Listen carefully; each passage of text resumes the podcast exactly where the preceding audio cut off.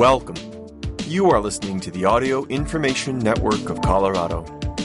This recording is intended to be used solely by individuals with barriers to print. Hello, and thank you for joining us for the Friday, August 5th, 2022 reading of the Human Health Program. My name is Emily Crocker. On today's program, How to Get a Better Night's Sleep from the New York Times. And we all know people who seem to attract fun. Here's how you can do it too from ideas.ted.com. Plus, is chocolate good for you? From the New York Times. And more, time permitting. Here's our first report How to Get a Better Night's Sleep by Tara Parker Pope from the New York Times. Most people know they need to eat right and exercise to be healthy. But what about sleep? We spend about one third of our lives asleep, and sleep is essential to better health. But many of us are struggling with sleep. Four out of five people say that they suffer from sleep problems at least once a week and wake up feeling exhausted. So, how do you become a more successful sleeper? Grab a pillow, curl up, and keep listening to find out. How much sleep do you really need? If you wake up tired, chances are you're not getting enough sleep. These strategies may help you determine your sleep needs. The magic number. The best person to determine how much sleep you need is you. If you feel tired, you probably need more sleep. But science does offer some more specific guidance. People who sleep seven hours a night are healthier and live longer. Sleeping less than seven hours is associated with a range of health problems, including obesity, heart disease, depression, and impaired immune function. But sleep needs vary greatly by individual. Age, genetics, lifestyle, and environment all play a role. The National Sleep Foundation recently updated its sleep recommendations based on age. For newborns 0 to 3 months, daily sleep needs are 14 to 17 hours. For infants, 4 to 11 months, 12 to 15 hours. Toddlers, 1 to 2 years, need 11 to 14 hours. Preschoolers, ages 3 to 5 years, need 10 to 13 hours. School age kids, 6 to 13 years, need 9 to 11 hours. Teenagers, 14 to 17 years, 8 to 10 hours. Younger adults between the ages of 18 and 25 need 7 to 9 hours. Adults from 26 to 64 years of age, 7 to 9 hours. And older adults, 65 plus, 7 to 8 hours. While these numbers are useful guidelines, they really don't tell you anything about your individual sleep needs which are largely determined by genetics and strongly influenced by your habits. Ask yourself Are you sleepy? This simple question is the best way to determine if you're getting adequate sleep. If you often feel tired at work, long for a nap, or fall asleep on your morning or evening commute, your body is telling you that it's not getting enough sleep. If you're getting seven or eight hours of sleep a night, but still feeling tired and sleep deprived, you may be suffering from interrupted sleep or a sleep disorder and may need to talk to a doctor and undergo a sleep study. Keep a sleep diary. Even if you think you're getting enough sleep, you may be surprised once you see your sleep patterns in black and white. Some of the new activity trackers will monitor your sleep patterns for you but you can also do it easily yourself. For the next week, keep a sleep diary. Write down the time you go to bed and the hour you wake up. Determine the total number of hours you sleep. Note whether you took naps or woke up in the middle of the night. Note how you felt in the morning refreshed and ready to conquer the world, or groggy and fatigued. Not only will a sleep diary give you important insights into your sleep habits, but it will be useful to your doctor if you think you are suffering from a sleep disorder. Take a vacation from your alarm clock. Want to really identify your individual sleep needs? Try this sleep vacation experiment. To do this, you will need two weeks when you don't have somewhere to be at a specific time in the morning. If you have a flexible job, you can do this anytime, or you may have to wait until a vacation. The experiment requires a little discipline. 1. Pick the same bedtime every night. 2. Turn off your alarm. 3. Record the time you wake up. Chances are you will sleep longer during the first few days because you are catching up on lost sleep, so the first few days of data won't be useful. But over the course of a few weeks, if you stick to the scheduled bedtime and allow yourself to wake up naturally, you'll begin to see a pattern emerge of how many hours of sleep your body needs each night. Once you determine your natural sleep needs, think about the time you need to wake up to get to work or school on time and pick a bedtime that allows you enough sleep to wake up naturally. Morning lark or night owl? Do you pop out of bed bright and early, ready to take on the world? Or do you find yourself making friends with the snooze button after staying up all night? Take the quiz. Do you wake up hungry? What's your best time of day?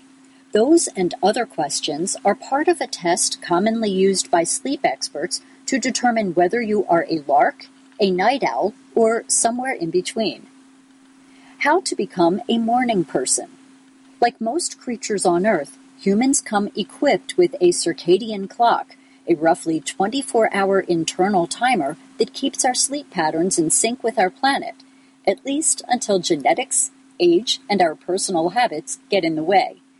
Even though the average adult needs 8 hours of sleep per night, there are so called short sleepers who need far less, and morning people, who research shows, often come from families of other morning people. Then there's the rest of us, who rely on alarm clocks. For those who fantasize about greeting the dawn with a smile, there's hope.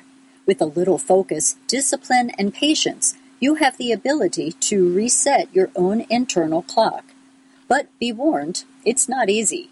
Changing your sleep pattern requires commitment, and it means changing old habits. No more TV watching marathons late into the night. Changing your internal sleep clock requires inducing a sort of jet lag without leaving your time zone and sticking it out until your body clock resets itself. And most importantly, not resetting it again. Here's how to become more of a morning person. Step 1 Set a goal for your wake up time. Step 2. Move your current wake up time by 20 minutes each day.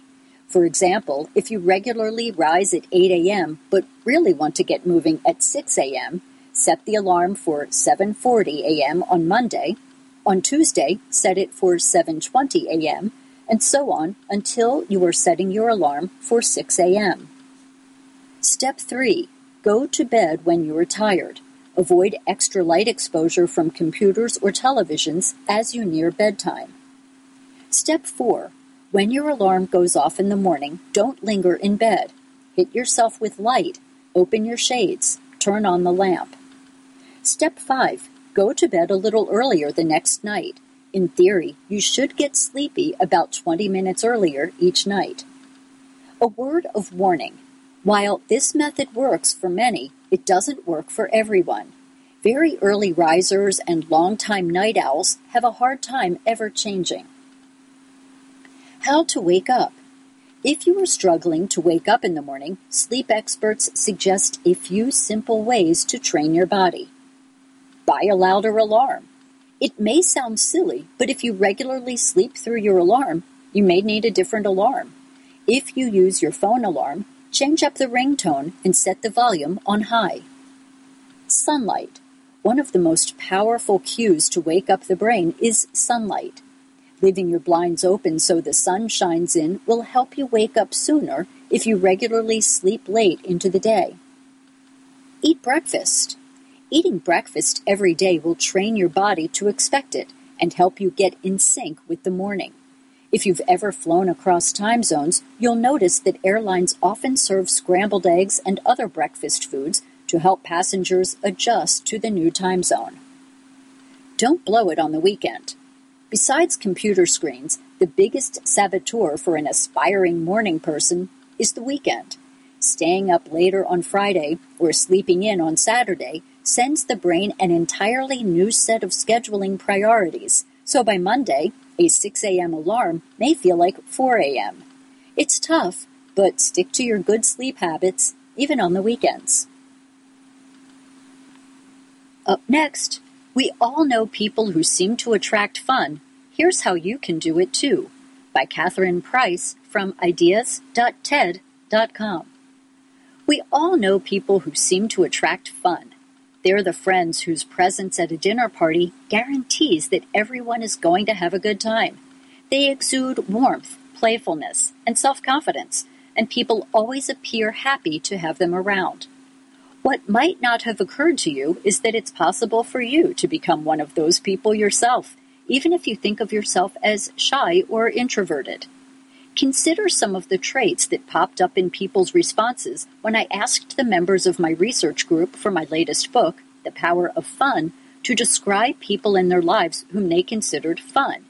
Here are some of their answers. They're spontaneous. They're at ease with themselves and comfortable in their own skin. They're not afraid to be silly. They're not afraid to try new things and to be a beginner.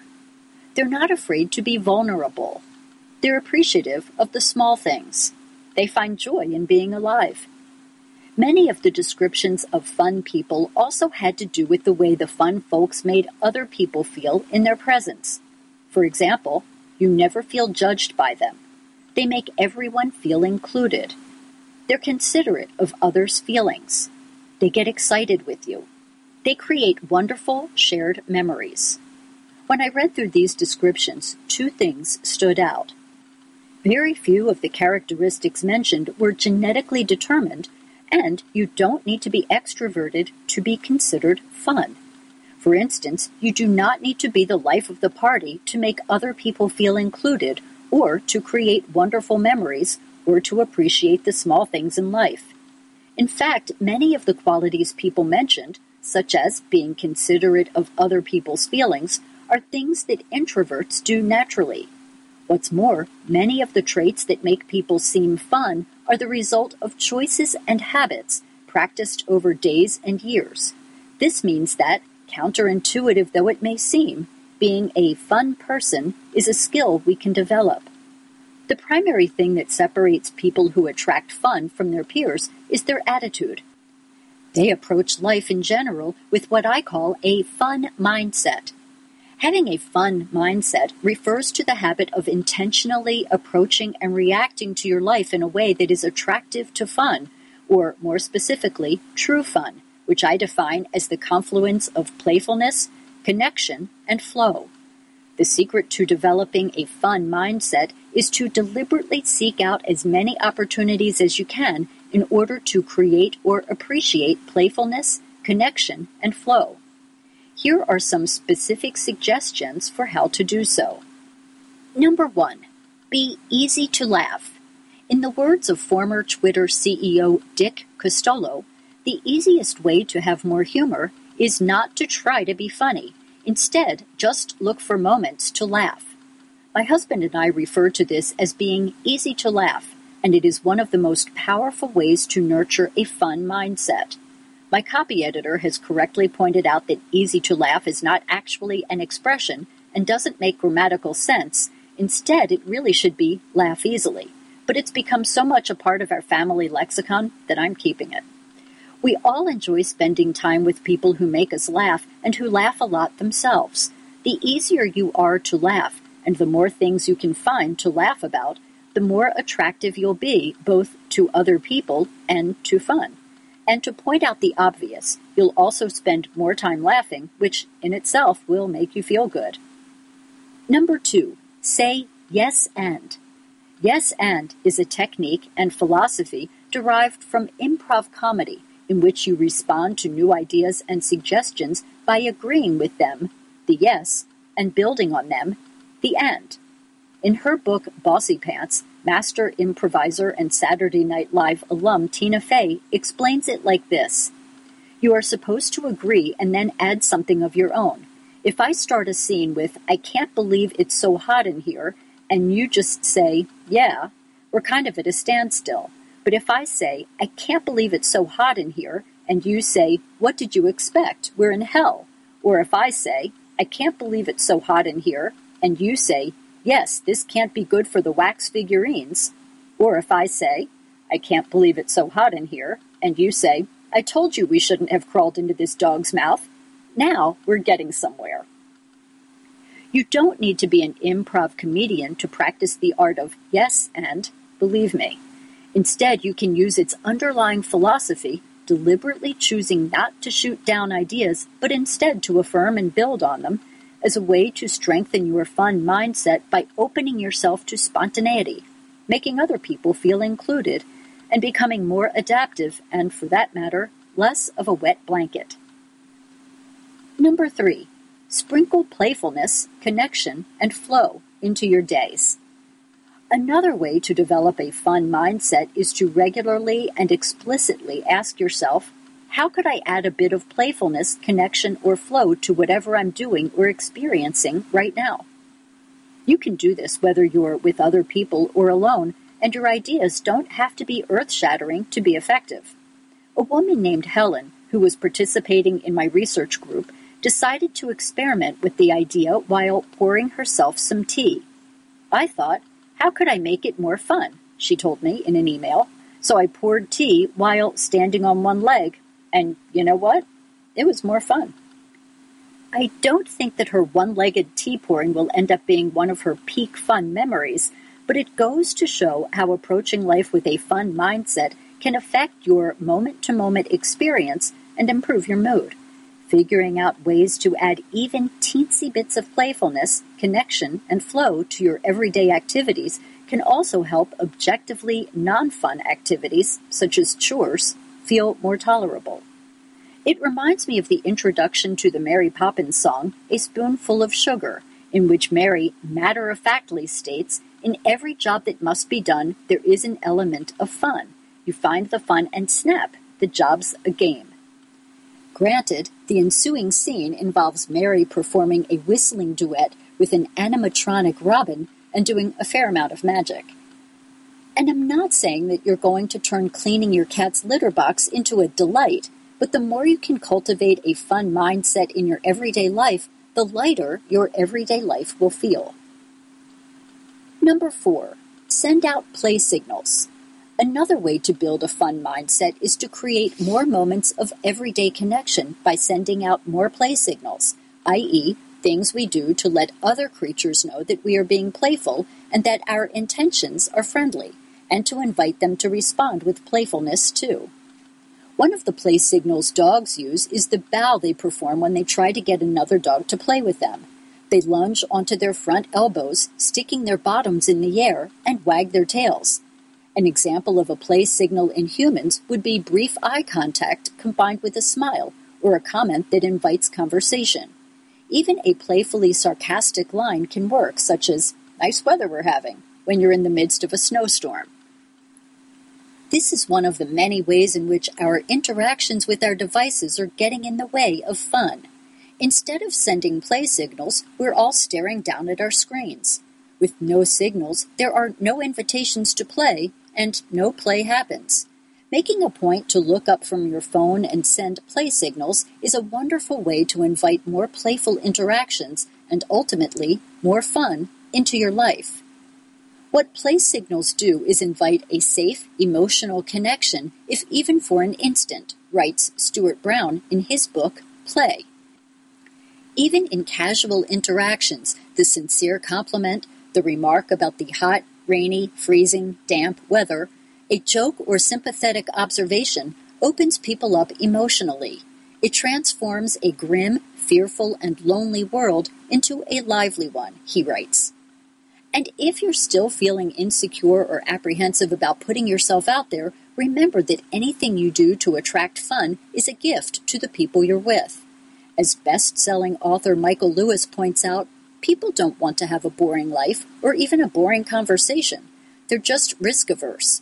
If you create an environment where there's no reason to be afraid, all of a sudden things loosen up, he writes. In other words, everyone wants to have fun, they just don't know how. The more you cultivate your own fun mindset, the more fun you'll attract and the better equipped you'll be to invite others to join you. This is an excerpt from the new book, The Power of Fun How to Feel Alive Again by Catherine Price. Up next, is chocolate good for you? Studies suggest that cocoa might benefit health, but it's unclear how that may translate to a typical bar of chocolate. By Alice Callahan from the New York Times. Question Is chocolate good for you? Chocolate has a long and illustrious reputation.